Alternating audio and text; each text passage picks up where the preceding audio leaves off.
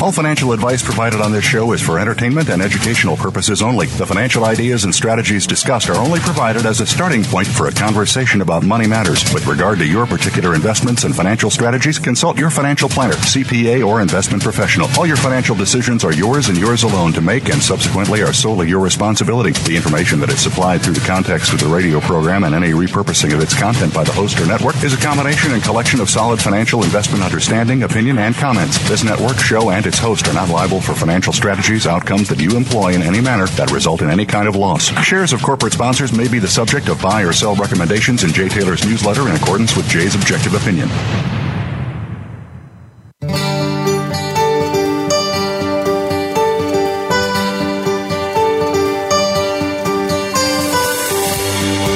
Welcome to Turning Hard Times into Good Times with your host, Jay Taylor.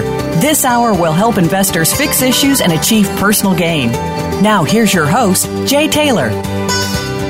Welcome to Turning Hard Times into Good Times. I am your host, Jay Taylor, and I'm speaking to you from New York City on this, the 27th day of August 2019.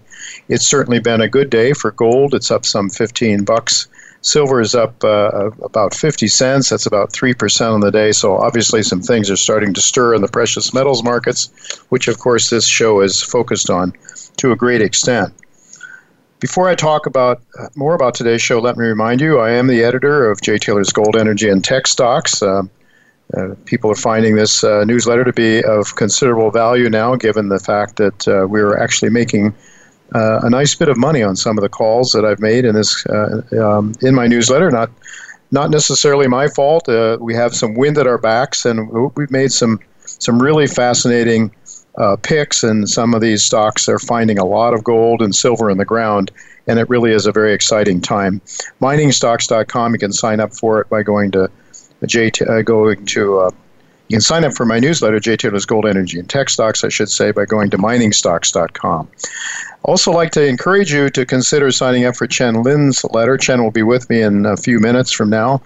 ChenPicks.com is the place to go for what to buy.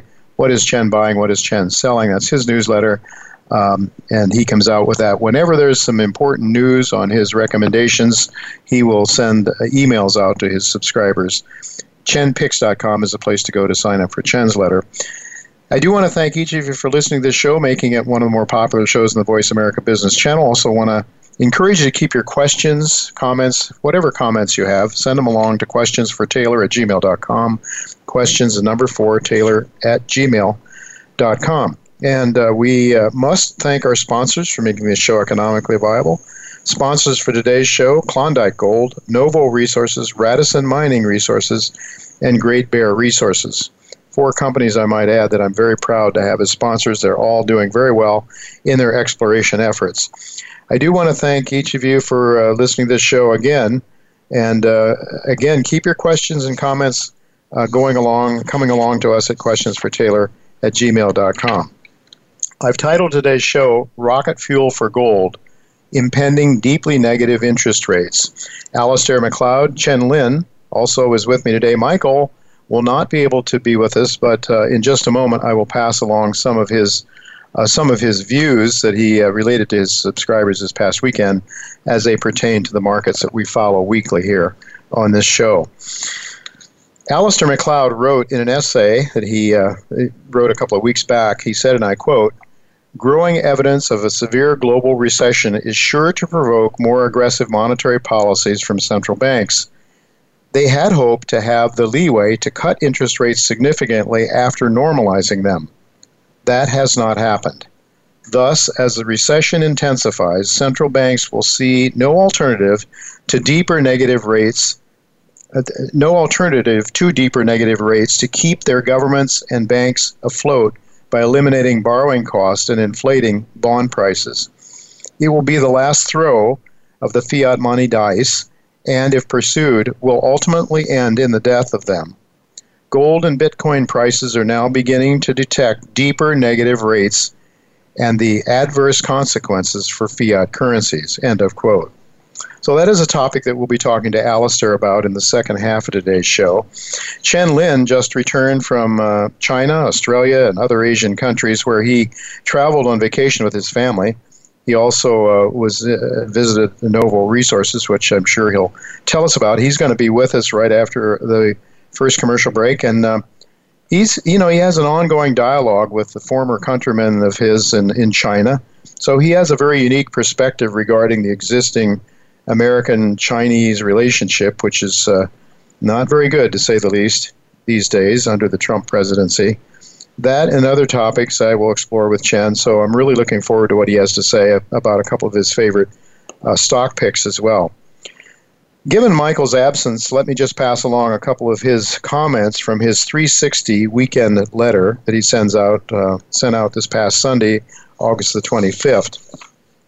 Michael said he can sense that among most gold and mining investors and technical analysts, taking profits is more on their minds now with respect to gold than holding for a long time position in the yellow metal.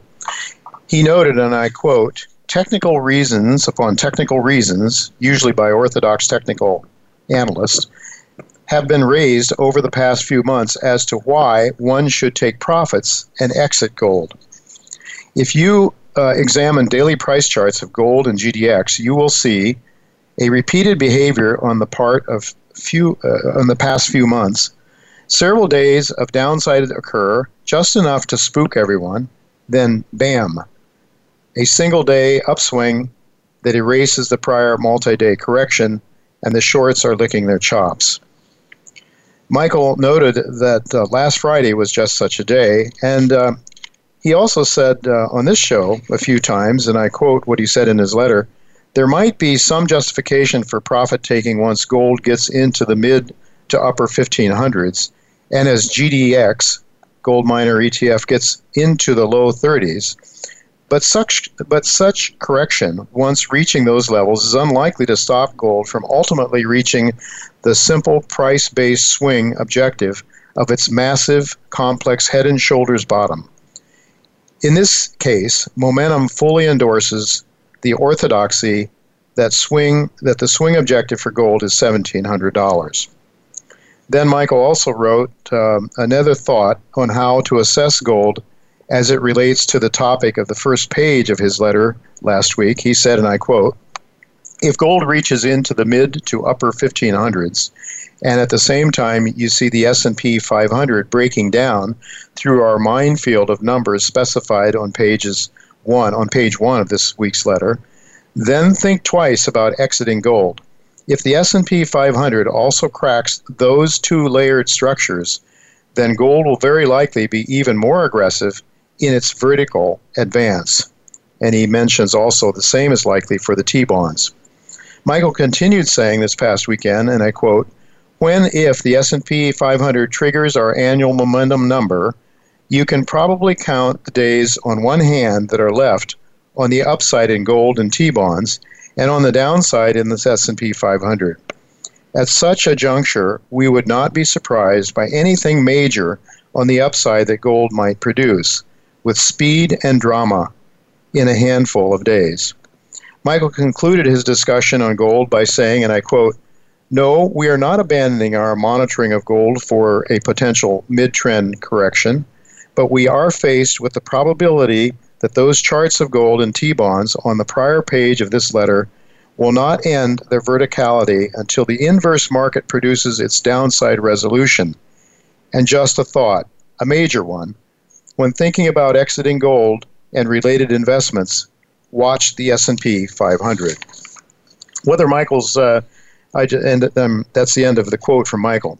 Uh, and that was with Michael's permission. I just shared with you what he wrote about gold uh, in this weekly missive. And keep in mind that those are the kinds of uh, extensive commentary that you get from Michael on all different kinds of markets that he covers. And I would uh, just strongly suggest that if you're a serious investor, you go to olivermsa.com olivermsa.com to profit from Michael's excellent work. Well, we do have to go to commercial break now, but don't go away because I'll be right back with Chen Lin, who has some very important insights about Chinese American relationships and also some very important insights on a couple of his stop, favorite stock picks. So don't go away. We'll be right back with Chen Lin.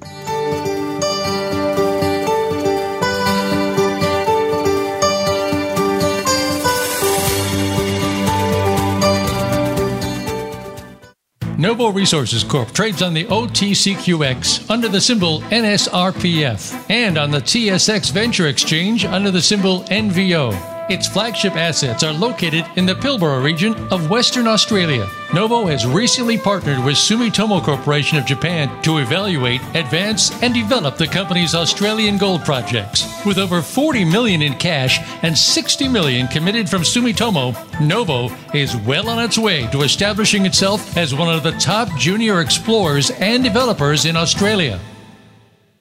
Have you become a member yet? Sign up now to become a member of Voice America. It's always free and easy. Plus, you get to take advantage of some great member benefits. Get unlimited access to millions of hours of on demand content across all of our channels. Keep track of your favorite episodes, shows, and hosts in your own customizable library. Find out what shows you might be interested in based on your favorites. Plus, you get insider access with our newsletter. Membership gives you more. Sign up at voiceamerica.com and click register at the top right. When it comes to business, you'll find the experts here. Voice America Business Network.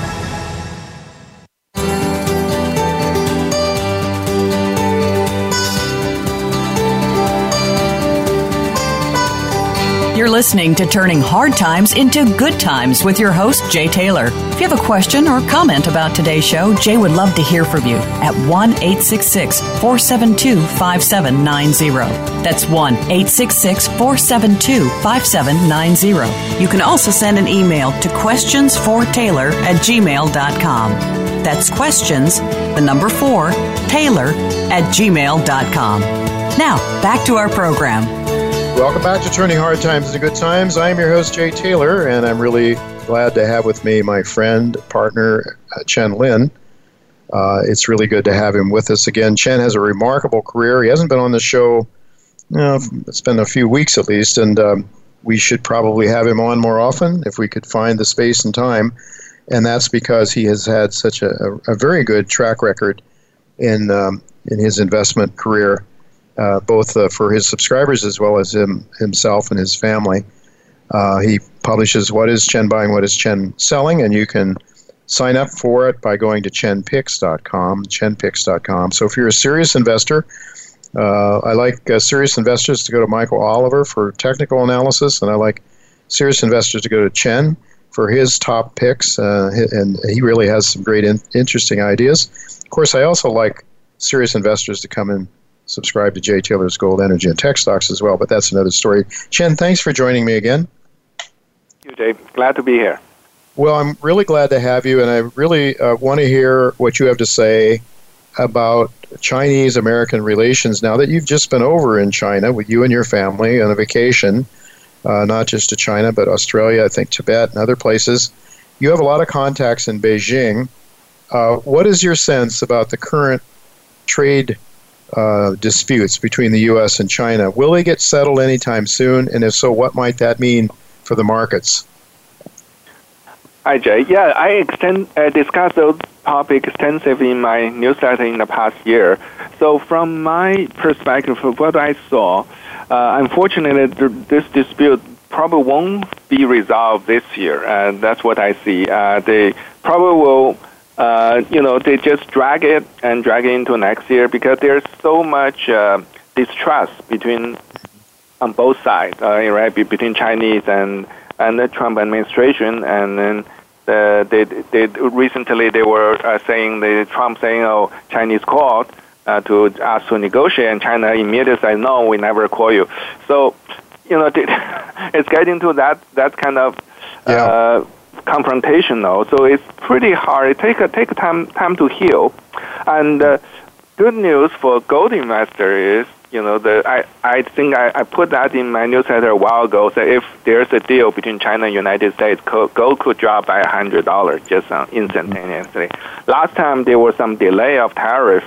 Uh, gold dropped by fifty dollars. So yeah. I, I don't see we will have this kind of uh, heart attack for the rest of this year.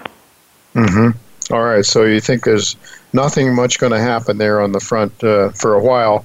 You think uh, the Chinese are keeping an eye on the uh, on the American politics, perhaps, to see if uh, who might be uh, who might be the Democrats' choice and whether they can uh, beat Trump. Right. I think they want to see who are will be the Democratic candidate, and if they're you know, it's better to negotiate with Democrat or with the Trump or whatever can get the best deal. And mm-hmm. you know, as the election get closer, uh, a lot of things can happen. So uh, I think they just going to drag it and just delay everything. Just we just you know, Happy New Year. You know, see you 2020. Happy New Year. Well, well let's hope it's a Happy New Year. Uh, all right. Well, gold and silver. I mean, uh, they look pretty bullish right now. You, how to what extent do you think they're related to this Chinese uh, issue, or there are other things going on? And well, what is your outlook for gold and silver right now? I know, I know, you just mentioned uh, what's going on now between China and the U.S. is probably very bullish for for gold and silver. But but in general, what are your thoughts, uh, near term and longer term for gold and silver? Oh, I'm very, you know, very excited. You know, once the, the trade war broke out, I, I put in, that was last year I put in my letter, this is the best trade is gold, right? Best trade for this uh, trade war. Uh, because when there's a dispute and then people uh, got scared and then they go to bond, uh, potentially, you know, and, and then there's some investor will go to gold. And yeah. then in, where the trade war drag on, uh, you know, there's a lot of Chinese rich people, right? They holding all these Chinese local currency, watching them depreciate, which they really yeah. don't like, and then they're wondering what should I do. So there's some people are start thinking to put some money go. I don't see too much movement, too much money going in yet. So when mm-hmm. they start really getting into gold and silver, I think we'll see much more appreciation. Mm-hmm. Well, speaking of silver, uh, one of your top picks for some time is a very interesting company. It's taking forever for things to develop, but I'm talking about Cerro de Pasco.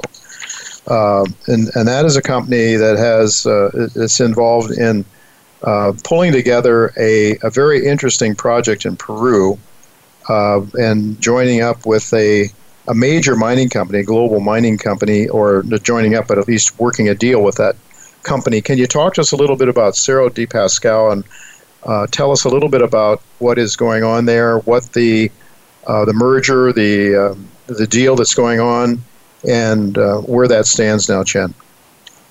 Well, last Sunday there's a, a TV uh, report in Peru, prime time, mm-hmm. like our 60 Minutes, and they mentioned uh-huh. Cerro de Pasco. They mentioning they specifically mentioned Cerro de Pasco will take over everything. That means the the whole historical mining district. So that's uh, a very exciting moment. As we know, Cerro de Pasco used to be the one of the greatest mining company in the world. They were listed in the New York Stock Exchange until Peruvian government took it over, nationalized it in the 70s when there's the Vietnam Wars and United States couldn't, you know, couldn't keep an eye on it and they took out, took it over. And then they drove it to the ground. So, but it was a, one of the greatest mine, and it was built, found by originally uh, listed on New York Stock Exchange by J.P. Morgan, right? That's the uh-huh. early 1900s. So, and we, it's very exciting project, huge resource, uh, huge infrastructure, everything is there. And if the report, TV report is correct, last as of last Sunday, in the Peruvian national TV, then uh, de Pasco will take over everything. Right now, the owner of that project is Glencore, and it's a subsidiary. Like Glencore currently is current owner of this uh, giant project. Mm-hmm. So basically, right now is uh, we just wait. Uh, just uh, I would advise investors, shareholders, just give it you know a few more weeks, and then let's see the deal. You know, hopefully because it's getting so close, and then it's mentioning on the national TV, uh, so it, it could happen very soon. I see, and um, and so Chen, as I understand it, there's a lot of um, above ground material that they. It's not like they have to go deep into the earth to to mine this material, but it's already on surface. Do I have that right? Exactly. They own the historical tailing and the stockpile. So uh, so they have that, and then the Glencore and its subsidiary owns the um, uh, the giant mining you know, the mill or the other processing plant and then all the pit and all the other resource. But um, uh, for this Pasco right now, the tailing uh, can be very, very rich. Right? Historically, this, this area, you mine easily 10 gram uh, per ton gold, you know, a, a, few hundred gram per ton silver, and uh, quite a few percent of copper. Recovery is quite low. at the beginning, right? And then mm-hmm. even you assume 90% recovery, which is, you know, I don't think it's possible. It's still very rich, very rich tailing. Right. So they just need to pump the tailing up and then go through the processing plant and then get the metal out. Yeah, and uh, of course, long ago, the technology wasn't there for the kind of recoveries that uh, metallurgical recoveries that uh, most mines are getting these days. They would just leave. They they mine the high grade stuff and leave a lot of a lot of metal oh, behind. So Chen, it's it's not just yes. It, yeah. It's, so it's not just silver here. We've got some gold, I think. We got some copper. We might have some other base metals, right? Right. Uh, the the historical when they first started was a gold mine, gold and copper mine. So uh, they believe at the tailing, uh, at the especially lower bottom, will be gold rich. It will be gold mm-hmm. and copper rich, and transition to silver and gold, and then other base metal. I so see. they they will drill this. They they saw that they they they have planned to to drill out the historical resource. Total is 90 million ton. You know, itself is a mine, 90 million ton. Oh, absolutely. Should mention that it's uh, trades in Canada under the symbol CDPR. Uh, I believe, and you can buy it in the U.S. as I have on the, uh, on the over-the-counter market as well. C CPPRF in the U.S. So it's a very exciting story. Okay, Chen. Well, uh, moving on to uh, there's a biotech. I, well, let's let's go to Novo first because you were just over uh, in Australia. You met up with Quentin Hennigh, you and your family visited their project there in Western Australia. What are what are your thoughts about uh, about Quentin Hennigh's project now? You know the stock far below its highs a couple of years ago, 2017, when it made these discoveries, these huge nuggets. Uh, and so the market seems to be sort of ho hum. It seems to be trading around, eh, give or take two dollars, you around you two two dollars in U.S. money these days. But what are your thoughts about this? Uh, do people are they ignoring a good story, or might there not be as much as we thought there might be there at one time? Oh, I think people just don't understand it. All right, when they first uh, they announced, I think it was at the Denver Gold Show. They do do the real time broadcast, uh, web right. webcast. Then people got really excited. So there's a high grade and you know yeah. those type of vein type or some nugget type of discovery. It's not right? The, the, the, the discovery is relatively low grade, but at the surface, easy to mine. And then you see the recent press release, you don't need water. That's very important. There is a yes. ex- existing technology. You can do a magnet, magnetic field or X-ray to pick all these gold nugget out. And, and it's very at the surface. About we're talking about the one, two, three, four meters thick. Mm-hmm. So uh, potentially, uh, I envision you can have a, a one machine, right? Scoop up the dirt and then goes through that the processing unit, pick up the gold, and then put it right back. So uh-huh. it's just one machine just continues running that. And, and you know that's what I believe Sumitomo is putting money in right now. Sumitomo is put, paying the bill. Yes, I know yes, it's they not. Are. Sumitomo they, they they put in like twenty or thirty whatever the the number is in the press release for up to forty percent for a few years. So they are putting it because they want they for them they they are very interested in designing those machines. Right, uh-huh. you just uh-huh. pick it up and then processing, and then gold come out, and then dirt cover it. It's on a desert, right? Perfect, yeah. perfect place. So and and then the the size is enormous.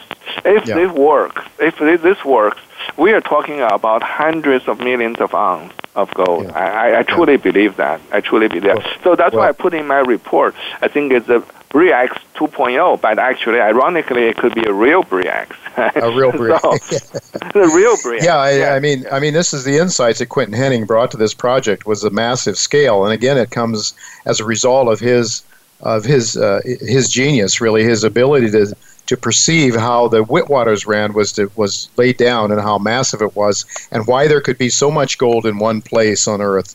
So this is just a story that I'm extremely excited about. Yet, that's for sure. Well, Chen, uh, also another one that uh, switching gears here a little bit. Uh, you have done extremely well with your biotech stocks, and Acasti is one I think that you really like a lot. Tell us a little bit about Acasti Pharmaceuticals ACST in Canada. I believe it also trades under that symbol in the U.S. What can you tell us about this story now? And are you still a big, uh, a big believer and an investor in that one? Yes, hi. Yes, hi, Jay. Um, I I was uh, remember we were talking about last year. I was at uh, Beaver Creek and Denver. I think Colorado Spring. I'm mentioning Acasti. At that time, we're trading at below dollar. Even with such a terrible market, it went to three dollars a couple months ago. Okay, as people start to see its its tremendous potential. Right now, it came down pretty hard because of general market. Uh, right now, it's about a dollar seventy something, still much higher, um, uh, more than double of it was year, last year. Mm-hmm. The, the, the key catalyst for them is uh, their data, which will read out in December. Okay, and then to make things more complicated, there's another company called Amarin. They have this uh, great product based on fish oil. Okay. Yes. They supposed to get FDA approval in September, but the market is huge. They will take a, they will it's a billion dollar market a year. So basically, they could take away billions of dollars from the major pharma. So then FDA throw them a curveball, say, okay, well, I need some time you know, I don't want to make a decision in September, so let some expert to talk about. So they have an AdCom in November, and then they have a decision in December, so delay by three months, and then the, the, the Amarin stock just tanked. So uh, that's part of the attribute to the Acasti, you know, going down, uh, the, the recent weakness. So uh, for the Amarin, there's all these uh, people. There's some conspiracy theory even mentioning because major pharma are so scared about Amarin coming into this space take away their revenue, so they, they kind of force F- FDA to delay it. It's possible, I do not know. But I think um, they will open up for discussion in um, uh, for export in November. So people look at the benefit, they will likely approve that.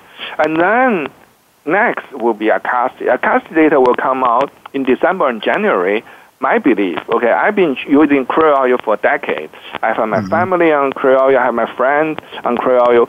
I believe, firmly believe, their data will be better than Amarin. So people mm-hmm. will look at it. Supposedly, Amarin successful.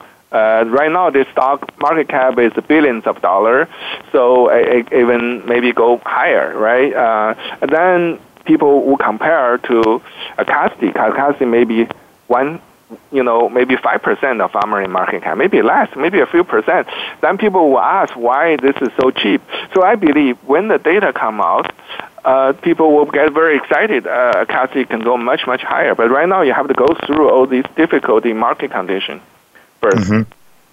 So that's, and, there's no way. Amarin is $5 billion market cap. Okay, oh. Acasti is, uh, I think, a 100 million, something like that. Uh, very interesting. So, what the fish oil has, as I understand it, not only benefits for uh, joints, but also uh, also has some does it have some benefits with respect to blood pressure or cholesterol, I guess, huh? Right. Mostly it's for reducing cholesterol. So what Amarin found there is reducing cholesterol reduce the, the stroke, the chance of stroke and heart uh-huh. and all the other things, which is very obvious, right? You could uh-huh. cholesterol. So so that because they're uh, they prove it works, then uh, all these uh, uh, insurance, you know, that they can doctor can prescribe, insurance will cover it. It's not yes. very expensive drug. It's a few hundred dollar maybe per month, some those kind of range. Okay, not very uh-huh. expensive, not very extraordinary heart surgery, those type expensive, but they can be very very um, big market, and then will take away from statin, take away from other a drug from major pharma. That's what I, I my understanding. Okay, that could be the pushback. Why FDA delayed the Amarin's approval uh-huh. by three months. Lots of money okay. being lost by the big boys if that if that yeah, works. there will be a lot yeah. of money will be lost once they got yeah. exactly. And then they have a little bit controversy for their um, uh, placebo. You know, they use mineral oil, four gram per day mineral oil, and then controversy said, oh, four gram per day mineral oil actually increase your cholesterol or something. it's, it, it's, it, it, the argument very weak. I don't think it's a problem. And then Cassie uh-huh. has no placebo problem at all because they're using cornstarch, right? So, yeah. so all these, uh, you get all these detail, but on the other, uh, in addition, Acasti also looking for uh, as a secondary endpoint is to reduce your blood sugar. So think about it. If you can both reduce cholesterol and blood sugar, you have a mm-hmm. home run. You have something very inexpensive and very helpful to your health, right? Yeah, and and Chen, just we have to go now. But what is the uh, market cap of Acasti then about? Acasti right now about 140 million. 140 million. About 5 billion. 5 compared billion. to five billion. Yeah. Interesting. Yeah, fascinating. Uh, so my point is, well, you know, uh, Amarin Amarin will do well. It could even go higher, maybe 10 billion, and uh, but Acasti will go even higher because if they have a better product, right? But we'll see in a few months. Well, very interesting. Uh, free markets, of course, uh, uh, governments a lot of times get in the way of free markets, and uh, that's for sure, not just in, in areas of pharmaceuticals, but as we're going to talk to Alasdair Macleod in a couple of minutes, certainly the government gets in the way in terms of the uh, financial market, markets as well, very often. So, Chen, uh, great hearing from you again, and let me just suggest to my listeners chenpicks.com, chenpicks.com. You got a little flavor of the detail that Chen gets involved with. The reason he's been so successful with his investments is he really does pay attention to details. And you know, the devil is in the details, as they say. So, Chen, thanks so much for being with us. Thank you. And uh, Appreciate we'll do it again sometime soon. Well, folks, we are going to break now, but don't go away because Alasdair Macleod will be with me. You don't want to miss hearing what Alasdair has to say on a very, very, very important subject interest rates heading to negative territory.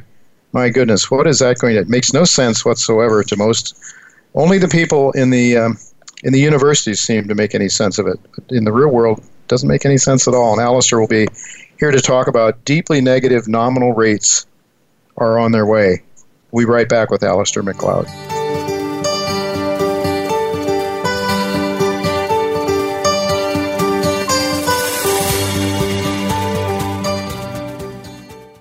A gold rush has begun Recently, three of the largest gold mining companies announced strategic acquisitions in the Yukon territories. Ahead of them was a group who had already consolidated the key claims covering the historic Klondike Gold Rush into one company, aptly named Klondike Gold Corp. Led by a team of accomplished geoscientists, the company is steadily advancing exploration to reveal the rich source of all that gold. The hunt for the next major discovery is well underway, and Klondike Gold's shareholders are strategically positioned. Stay ahead of the majors and follow KlondikeGoldCorp.com. Great Bear Resources, trading under GBR on the TSX and GTBDF on the OTCQB, is a gold exploration company focused on their wholly owned Dixie project in the prolific Red Lake Mining District of Canada. Having recently made four major gold discoveries, GBR is now fully funded to drill 90,000 meters through to the year 2020 as part of a very active exploration program. Rob McEwen, of McEwen Mining, a Red Lake veteran, is a significant shareholder following a recent $5.7 million investment. To stay up to date, visit greatbearresources.ca. Voice America Business Network, the bottom line in business.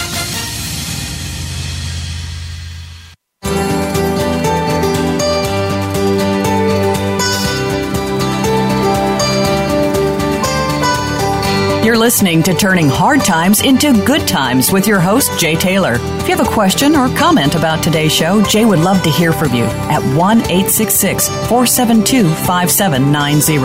That's 1 866 472 5790. You can also send an email to questionsfortaylor at gmail.com. That's questions, the number 4, Taylor at gmail.com. Now, back to our program. Welcome back to Turning Hard Times into Good Times. I'm your host, Jay Taylor, and I'm really pleased to have Alasdair Macleod with us once again.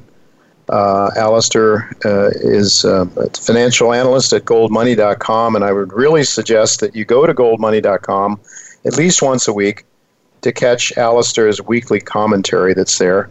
His essays are uh, they're not stuff of the surface. They go deep. They they go into the reasons why things are the way they are and uh, he has a very good grasp of human nature and why things are the way they are, and why governments many times try to try to fool Mother Nature in a sense by um, passing laws and doing things that are contrary to human nature. Alasdair, thanks for joining us again. Hello. Yes. Hello. Uh, Alasdair, we want to talk to you about your deeply negative nominal rates uh, recent essay that you wrote at Gold Money. And Alasdair, you know, when I, anybody that takes a look at a long-term Treasury rate chart, U.S. Treasury rates, we'll see that since about 1980 or so, every cycle, every credit cycle, saw lower highs and lower lows. And so I'm asking, I would like you to talk about why that has happened. Can you talk about the dynamics as to why we're seeing chronically lower rates since about 1980.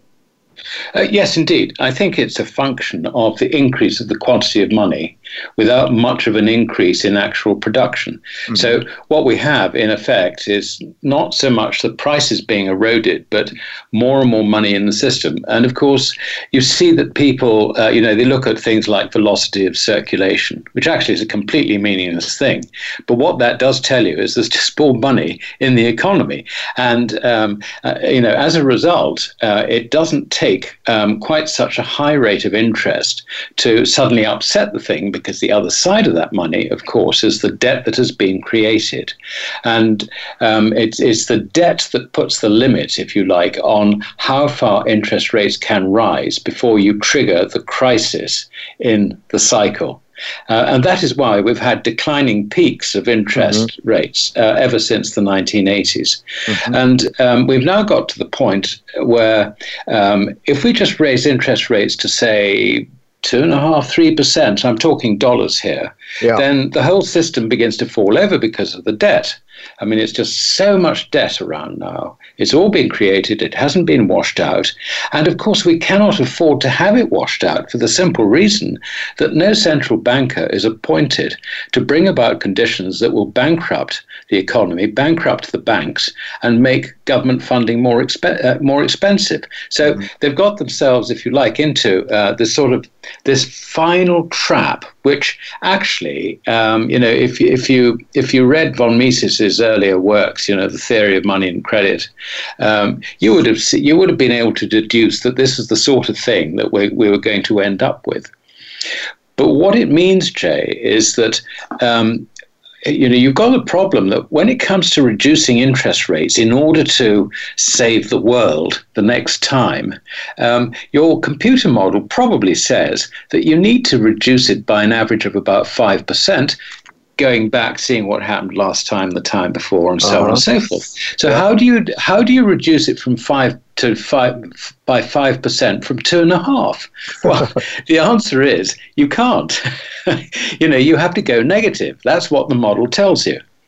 And uh, I mean, fortunately, in a sense, I suppose, um, you know, central bankers are, are, naturally cautious about having such extreme policies to try and rescue the economy. But the problem they have is they're going to get themselves into a bind, I believe, and I'll say a little bit more about that in a second.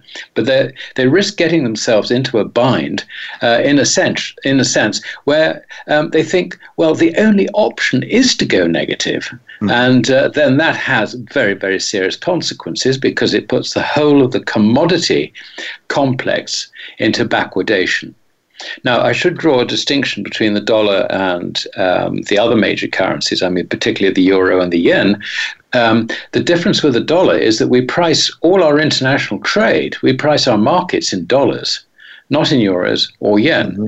So that uh, the ECB and the Bank of Japan can reduce their interest rates into negative territory putting aside whether this is wise or not, uh, uh, mm-hmm, that's a different right. issue. But the point is, they can do it without um, uh, bankrupting uh, uh, the global financial system. But if America does it, just think on this everything goes into backwardation.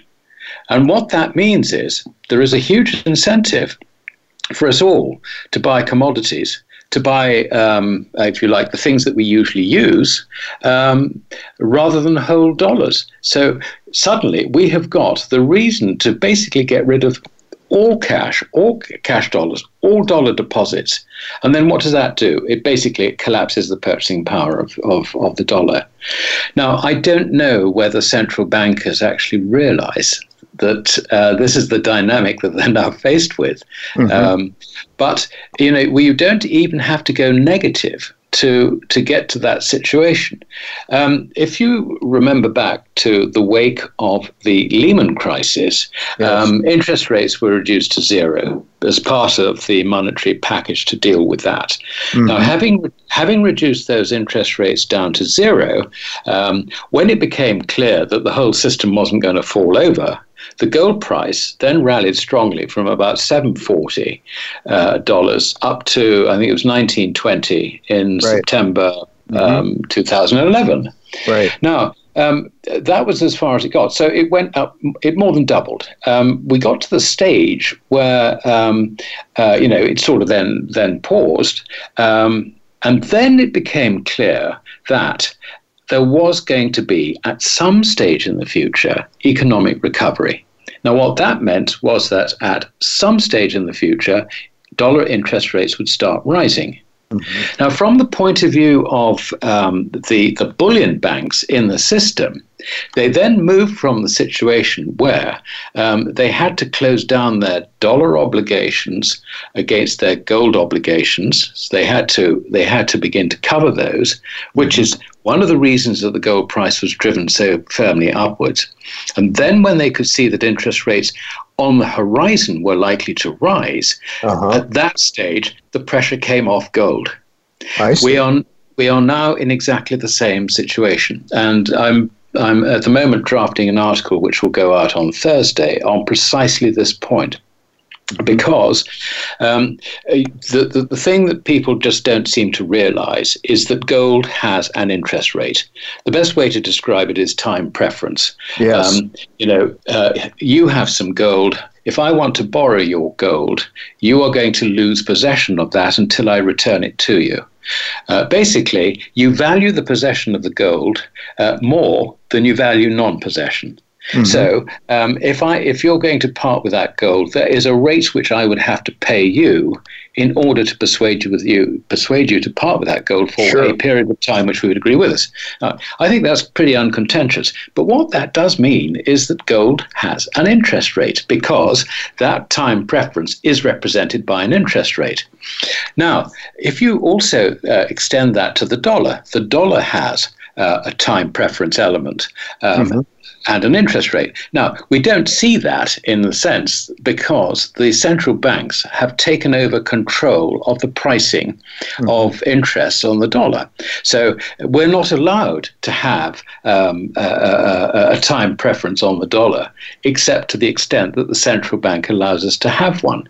Mm-hmm. Now, if you compare the two, the time preference rate on gold and the time preference rate on the dollar, if you reduce the time preference rate on the dollar, let us say, call it an interest, an interest rate, below a certain level, then obviously, um, you know, this is going to favor uh, holding gold sure. rather than rather than holding the, do- the, the, dollar. We put put aside all considerations about you know um, the, the, you know unsound money and all this sort of stuff. Yeah. Just just just think in terms of time preference. Sure. So.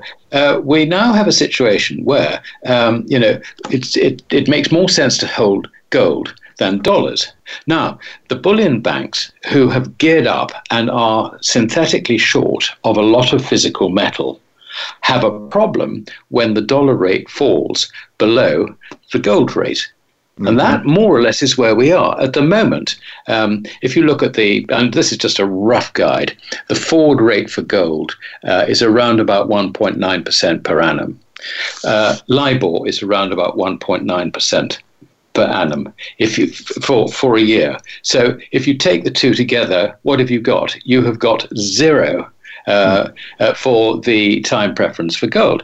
So mm-hmm. um, already we're in a situation where the bullion banks are having to switch from uh, having um, a little bit of gold, financing interest rate swaps and arbitrages and all the rest of it in dollars, to a situation where they should be uh, closing out their gold um, obligations. Mm-hmm. And if interest rates in the dollar go any lower, they should be holding on to a small pot of dollars in order to buy a larger pot of gold yeah. and other commodities, which also have time preferences. Sure. So, so this is, I mean, it, it, it, it's important to grasp this point because we've seen gold now move very rapidly from, uh, I mean, in the last few months, very rapidly from sort of 1350, 1360, which was seen as a rock solid barrier. And tonight we're looking at $15, $40, and that's a, a fairly short period of time. What is happening is that there's the fundamentals that are going on about time preference for gold relative to time preference for dollars. Now we have a now we have a problem. How far is this going to go? Mm-hmm. Let's look at the overall economy. I think you and I, we've discussed this so often, can agree that we have come towards the end of the credit cycle, the expansionary yes. phase of the credit cycle, and we are likely to tip into, you know, that sort of periodic um, recession, which you alluded to by um, bringing forward the interest rates, you know, the declining interest rate peak sure. uh, story. Um, so so we've got that. On top of that, we have got um, the problem of uh, President Trump's tariffs against China. Mm-hmm. Now, this is exactly the situation we had in 1929 to 1932, which, um, first of all, uh, knocked Wall Street down top to bottom 35% in October 1929. It recovered somewhat until Smoot-Hawley was actually signed into law by President Hoover, which was, uh, around, I think, around about um, uh, April, May 1930. And, um, you know, then, of course, you had this slump uh, in the 30s and all the rest mm-hmm. of it. Mm-hmm. Now, what nobody has actually researched is the synergistic effect of the trade tariffs on top of a turning credit cycle. Mm, now, wow. if you if, if, conceptually, if you put those two, two things together, you can come up with an explanation as to why the depression, the, well, firstly the fall in Wall Street, but also the depression in the 1930s was so so deep. Mm-hmm. Now, if I'm right in drawing that empirical evidence towards us, then what we face is not just a sort of downturn in the global economy, which can be corrected by, um, you know, a, a, temporary expansion of the quantity of money, you know, a little bit of QE and maybe not knocking a half or a you know, a, a, point off interest rates. Right. It's a lot more serious than that. Now, if it is more serious than that, then our negative interest rate play is going to become a real possibility, uh, first in uh, the Eurozone and also in uh, uh, Japan and various other central banks like the Swiss, the Danish, and the Swedish, who are already there in a small way. Yes. They're going to go deeply negative. And um, the pressure on um, uh, the Fed to not only go down to zero, but maybe go that little bit further is going to become intolerable. Yeah. Now, then, then we have this problem. If you're a bullion bank and you're sitting there, um, you know you can see that interest rates are already going against your operations, um, whereby you gear up on a small amount of gold. That is already being killed in the current situation. Mm-hmm. So, what's the outlook? Well, the outlook is it's going to get considerably worse. It's not like 2012, where suddenly you could begin to say, do you know, the Cyprus crisis and all the rest of it, we've, we've gone through that, and actually we have survived. The, econ- the global economy is going to survive. Dollar interest rates at some stage in the future are going to go up. We can hang on. We can bash mm-hmm. the gold price. We can get back into business because, you know, the problem is now dealt with. Mm-hmm. The problem this time is not dealt with. The problem is going to get worse and worse and worse. So, what do the bullion banks do? They have to close down every outstanding gold liability. Otherwise, they are likely to go bust. Wow. And that is why the gold price is so strong. It's got nothing to do with, uh, at this stage, nothing to do with uh, the, the uh, you know, um, you know, we've got a, you know, the charts are looking good, or uh, yeah. you know, the, there's so many thousands of dollars, you know, in, you know, per ounce of gold, yeah. and or, forget all that. So it's, it's the it's, banks that have the trouble. So the bullion banks are covering their shorts. They're starting to cover their shorts. Is that what you're they're saying? Beginning, yes, they're beginning to do it. I think you'll find the big boys are beginning to do it. Whether the smaller ones have actually caught on to this, I mean, they must do to an extent, simply because, well, for a start, they see the price run. Yeah, um, this is something. Them this is something which is new, and they will be looking. I mean, because you know, if you've got to, if you've got to pay um, uh, an, an, amount to borrow gold, um, you're you know why are you doing it? You're doing it to get into an arbitrage into something else, right? And you know, if your arbitrage is is is a dead loss, then all you've got is a gold liability, and that's red. That's the thing that is driving the price. Very interesting.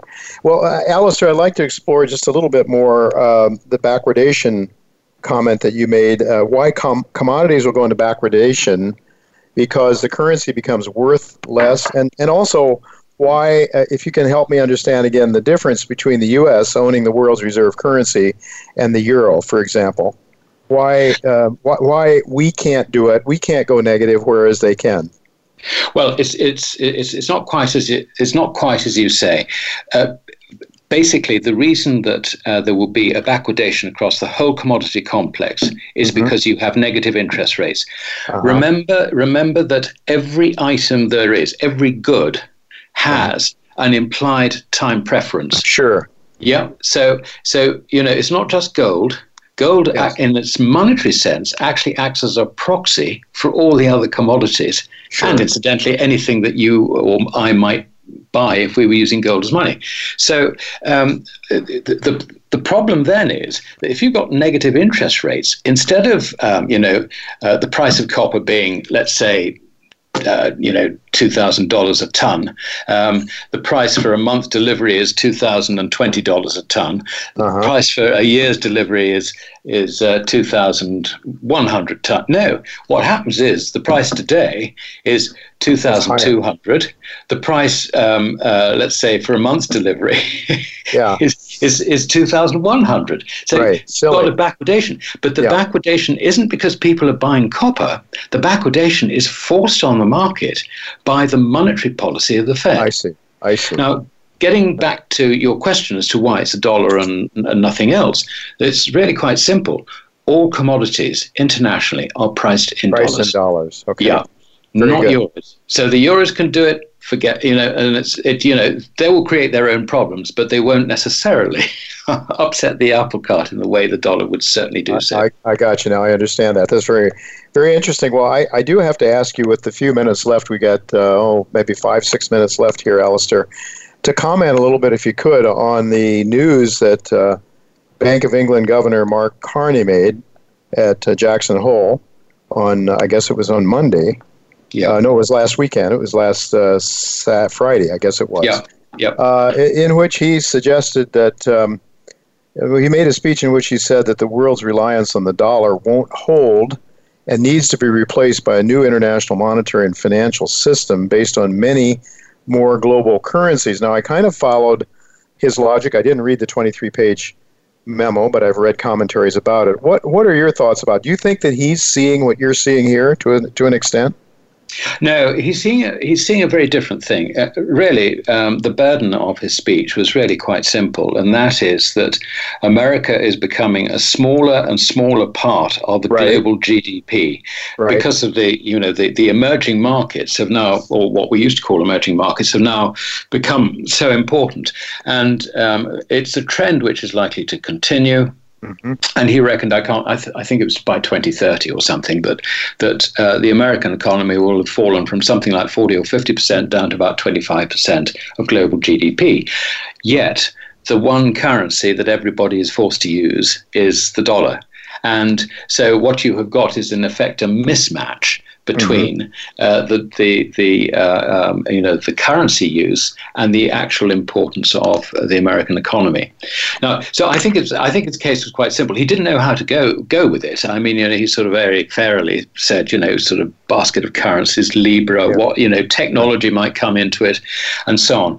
Um, but I think behind it there is a very serious concern in the Bank of International Settlements, and by that yeah. I mean the mainstream non American central bankers, probably the American ones as well, that to have uh, a loose cannon like Donald Trump running around trying to bully the Fed into monetary policies which could well be wrong, um, you know, I think they are very worried about this, the implications, um, uh, particularly for the rest of the world, um, because, you know, if America just runs her monetary policies for herself, then that right. is going to create huge, huge strains. Right because uh, as the world's reserve currency, we have had to do things that you could argue were not in the best interest of the United States, just simply to make sure there's enough dollars out there all the time. We had to run chronic trade deficits, as I see it, in order to en- enable in order to ensure enough liquidity for the dollar to remain as the world's reserve currency. And if you try to reverse that, which Trump is trying to do in a way for his constituents in the Midwest, which have been hurt most, I think it doesn't work very well. Well, just uh, real quickly here, also, I, I, I, got another bit of news today, Alasdair. I'd like you to comment on Bill Dudley, former with the formerly with the uh, with the New York Fed. Um, uh, has urged Fed Chairman Powell apparently to prevent Trump's reelection. I'm not sure how he would do that, other than just to just to maybe tighten the monetary system and throw us into a heck of a of a recession or depression. But but uh, what are your thoughts about that? You just sort of alluded to the loose cannon aspect. Do you think that's what Bill Dudley is, is thinking? I think that is what he's thinking, and I, I think there's an element in it too um, of uh, you know I, I don't know what his political uh, thoughts are, but if he is a Keynesian, and I think it's a fair yeah, bet he's most likely he is, yeah, yeah, then then then basically he is a, a socialist, if you like, I, yeah. emotionally, um, and uh, if he was in this country, we'd probably say that is a Remainer. yeah, yeah, for sure. So yes, you know, you, I think I think you know, it's it's he's he's he's he's anti what Trump represents. Basically, it just can't stand the idea of a Trump. I mean, just the same as Remainers can't stand the idea of Yeah. uh, you know going out of the EU. It's it's something that they just can't get their heads around. All right, uh, real quickly, I think I've got a minute here yet. Uh, Jim Rickards talks about the uh, an SDR at the IMF, a one world currency. Uh, maybe it has some gold attached to it, but it'd be a basket of, uh, or maybe other commodities too. Where do you think? How do you think this is going to play out, Alasdair? Because clearly the system is broken and it can't go on much longer. Uh, we have 30 seconds left. Yeah, I think that's part of the theme behind uh, Carney's speech too. That the, the the system is broken, and I hear from all sorts of quart- quarters uh, people struggling to come up with an answer on this. I don't believe SDRs are the answer. SDRs are just, if you like, printing multiple currencies in the weightings of an SDR. It is more inflationism. That's all it is. And by the way, gold is banned from the SDR. It cannot be part of it. Oh, okay. Well, then we get back to the same old problem, don't we? The same old big lie that time preference doesn't matter, which is at the heart of it, isn't it, Alasdair? The That's idea that time preference, I mean, Keynes denied time preference, and there was another, you address in your article uh, the sort of the, the origins of that great lie. So people should go and read Alasdair's article, that one, and every week go to goldmoney.com to read what Alasdair Macleod is writing. He's on this show so often because I find him to be one of the most interesting and insightful writers that I read. Thanks for being with us again, Alasdair, and we'll look forward to having you again as soon as possible. Thank you very much for being with us. My pleasure, Jay. All right, folks. Uh, next week we have David Stockman with us, and uh, I believe Michael Oliver will be back as well. Until then, goodbye and God's blessings to you.